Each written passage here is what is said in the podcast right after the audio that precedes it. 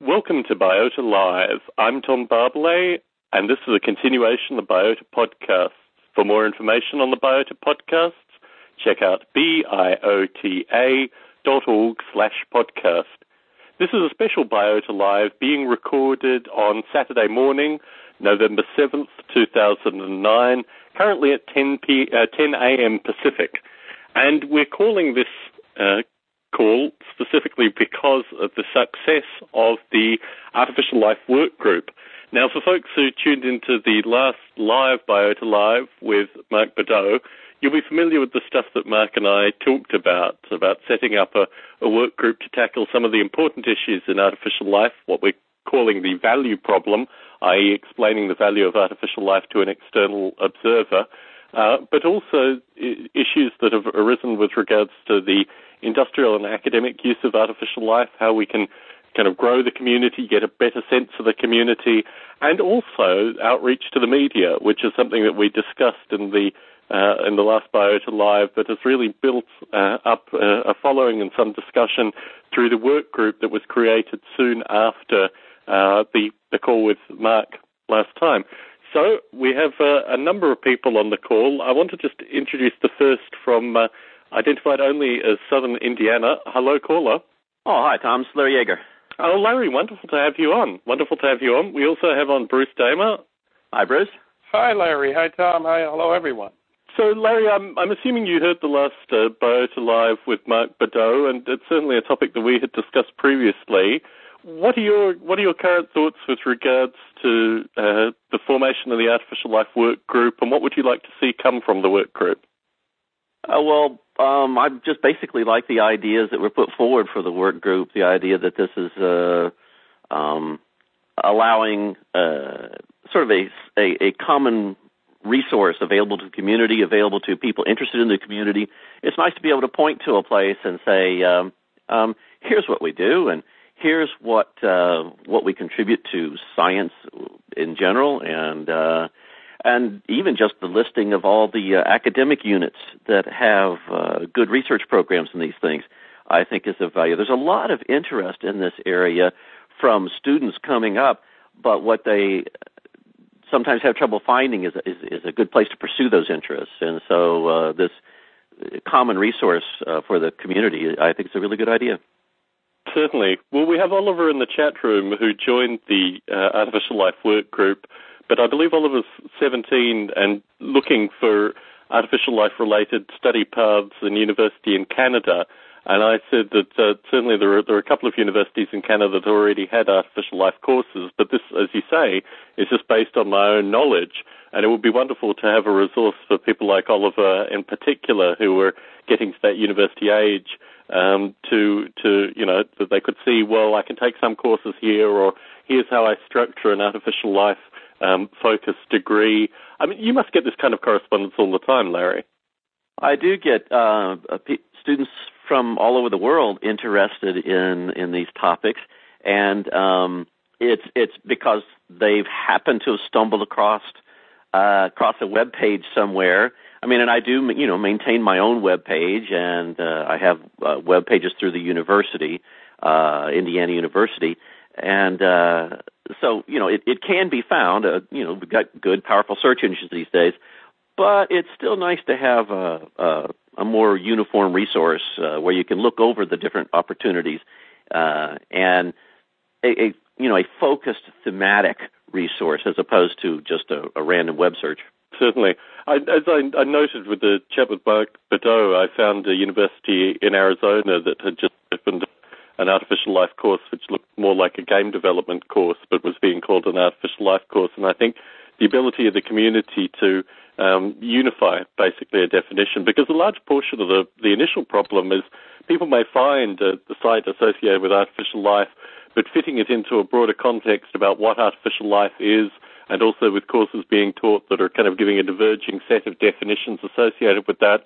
Uh, you teach artificial life courses, Larry. How do you how do you start unifying a, a group of students come together with regards to what artificial life is?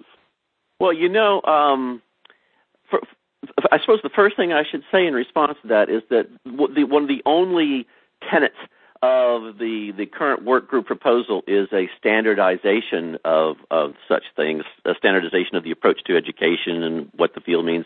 I mean, I, I value a broader a broad picture of what the field means and a broad picture of what is available, and then details of these different programs because I don't think we it's it needs to be converged. I don't. In fact, I think there's a risk in trying to converge to one thing that we miss out on a lot of opportunities. I think we have researchers doing really interesting work in robotics. Um, we have uh, uh, a person who's been working with me and contributing to the Polyworld uh, software is actually doing some minor tweaking of the Polyworld source code to try to look at evolving uh, natural language processing systems. Um, I'm trying to turn around and use the data that I've generated on evolving neural network architectures to study this relationship between structure and function of networks. They're just they're a huge, wide range of opportunities for this kind of evolutionary thinking applied to science that um, I don't necessarily want to turn into a single vision.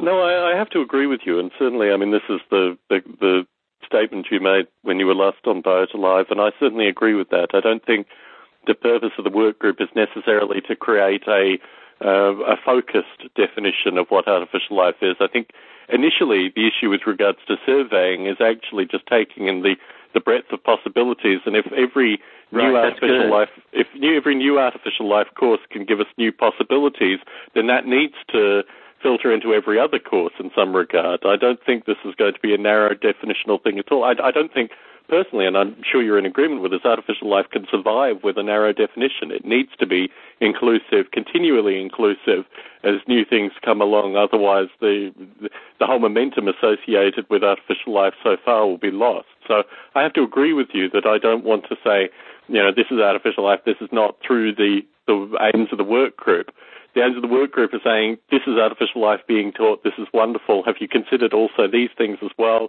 Look yeah, at this person over there that is doing this kind of stuff. The history of artificial life. I found this with Noble Ape. I'm not sure you have with Polyworld, but there was a time when Noble Ape wasn't considered an artificial life simulation through these very strict definitions of what artificial life was.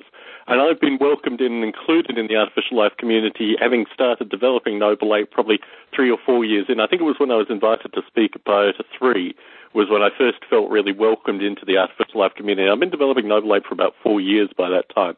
So I'd hate to think people listening in were thinking this is a, a closing down of the term where, you know, knuckling down to try and get funding in for this very tight definition or, you know, start teaching a very tight definition because that hasn't been the history of artificial life and it wouldn't be true to the term to start doing that at this stage. I think if anything, what we're looking for is seeing the breadth of, of what is being taught currently and giving some assistance with regards to perhaps perhaps we will find artificial life courses which are very tightly taught and we will give assistance to them to, to be able to explore the scope and the breadth of the of the current field as it continues to develop because I mean we have Oliver in the chat room. You obviously have students coming through on a regular basis. The the resources that we're trying to create here are really for the next generation of, of artificial life uh, developers, artificial life academics, to move the field even further.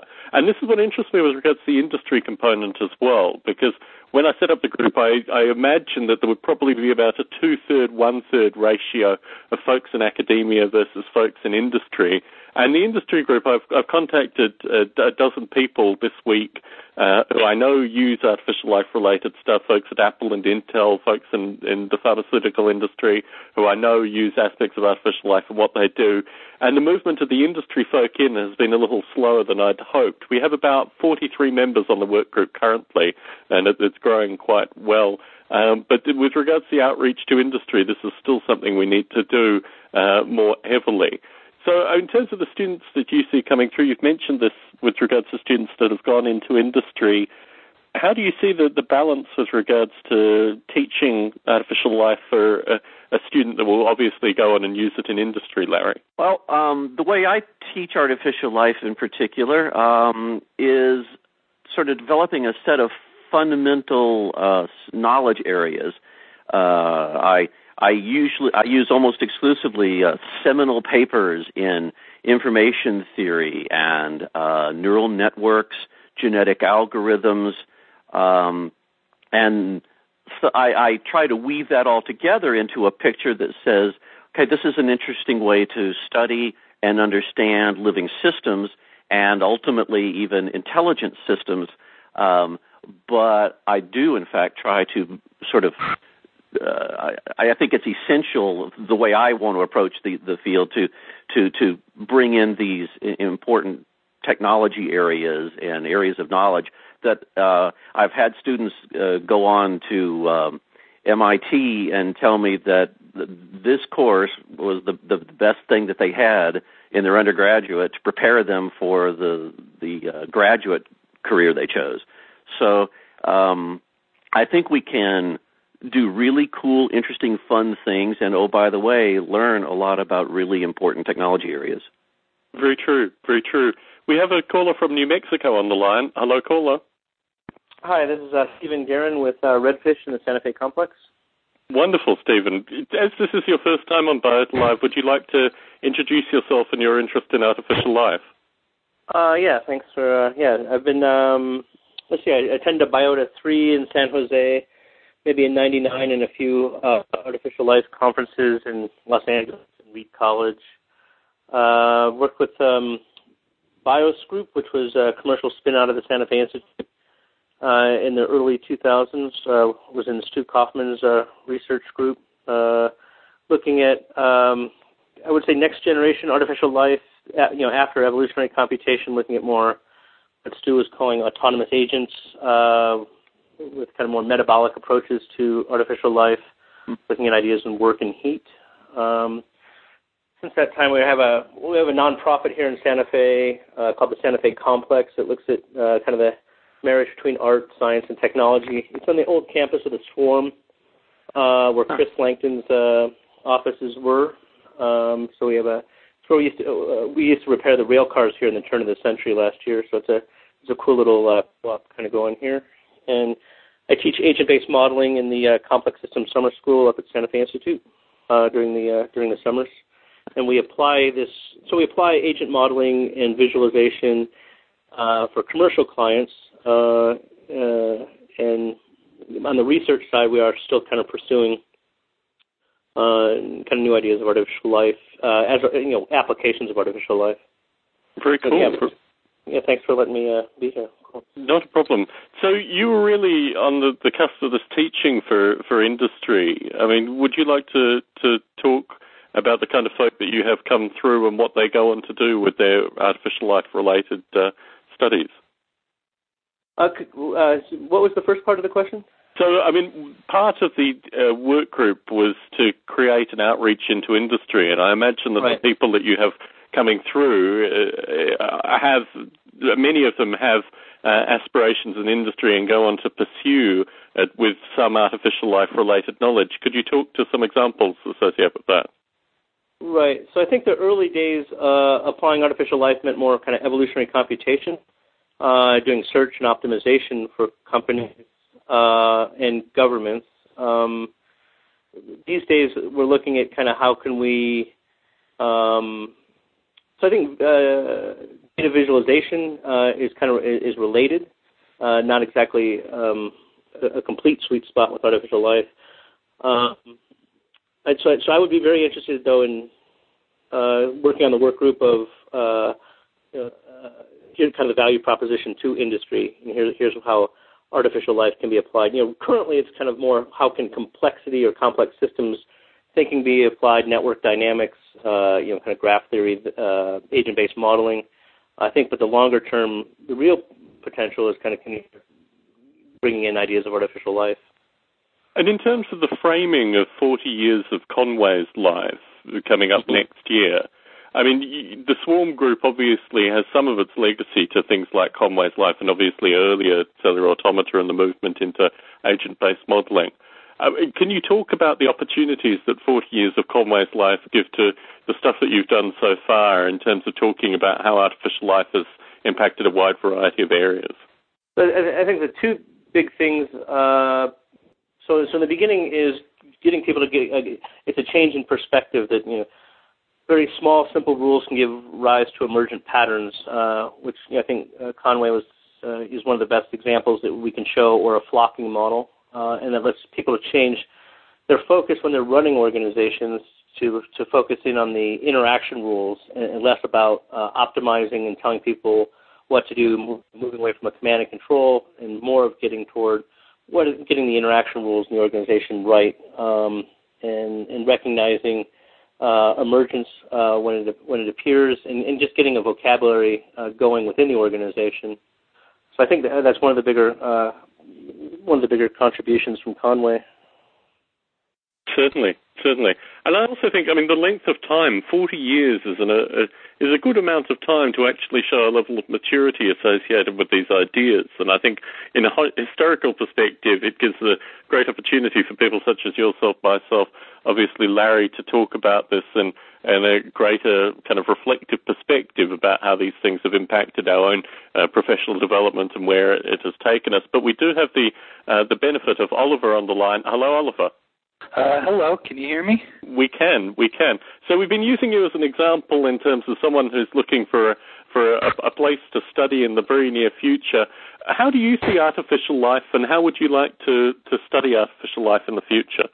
Well, um, currently uh, I'm I'm an artist and a developer here in New York City, and uh, uh, recently uh, I uh, read uh, Steven Levy's book Artificial Life just on a whim and it really opened my eyes to uh, this new this new field, and I and I just thought it was uh, an interesting uh, opportunity to sort of explore um, artificial life in an art context.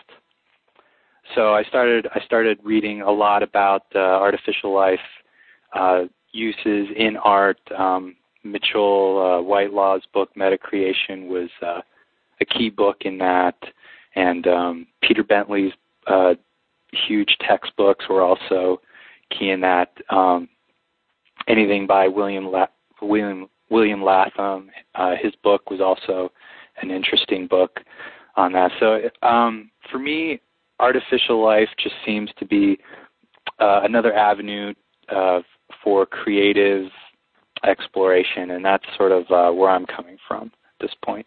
I'm not sure in terms of the time frame with regards to your reading and, and where you are currently, but do you see, in terms of your your prior uh, artistic history, there is a long history of the uh, artificial life art community, and certainly for the previous two VIDA prizes, we had uh, judges on. We haven't had for the most recent VIDA prize.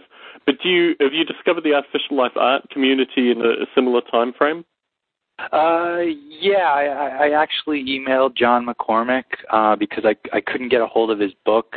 He uh, published a book in Australia about five years ago, um, and uh, I I couldn't get a hold of it anywhere, so I just emailed him and uh, uh, sort of talked to him about it. Um, but otherwise, yeah, I mean, I I feel like there is uh, um, definitely a community. Um, of artists that use uh, artificial life. And they seem, I mean, uh, John McCormack seemed very friendly, you know.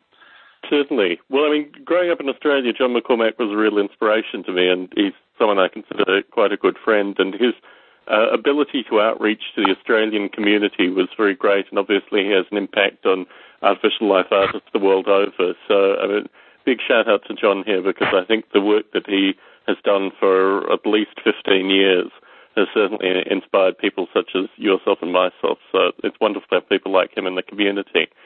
In terms of the work group specifically, I have to apologize. I think I, I misintroduced you. Uh, there was a fellow with a similar name who was also on the work group, the nature of, of 40 plus people on the work group. But in terms of your coming to the work group, what was your broader interest?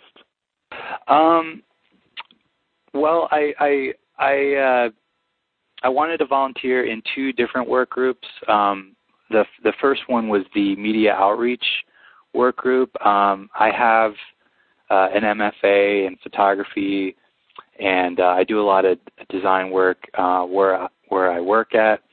So I just I felt like um, possibly I could be useful in um, developing a lot of the uh, the material that could be sent out, um, a lot of the graphic stuff, um, and also um, I wanted to volunteer in the teaching work group uh, mainly so that um, I would have uh, a good opportunity to um, talk to a lot of the academics that uh, uh, I would assume or presume to be in that work group just to learn more from them and to just sort of really soak up uh, the knowledge that's out there. And well, you have two you have two current academics on the line in terms of Stephen and Larry. What what kind of questions would you have for them?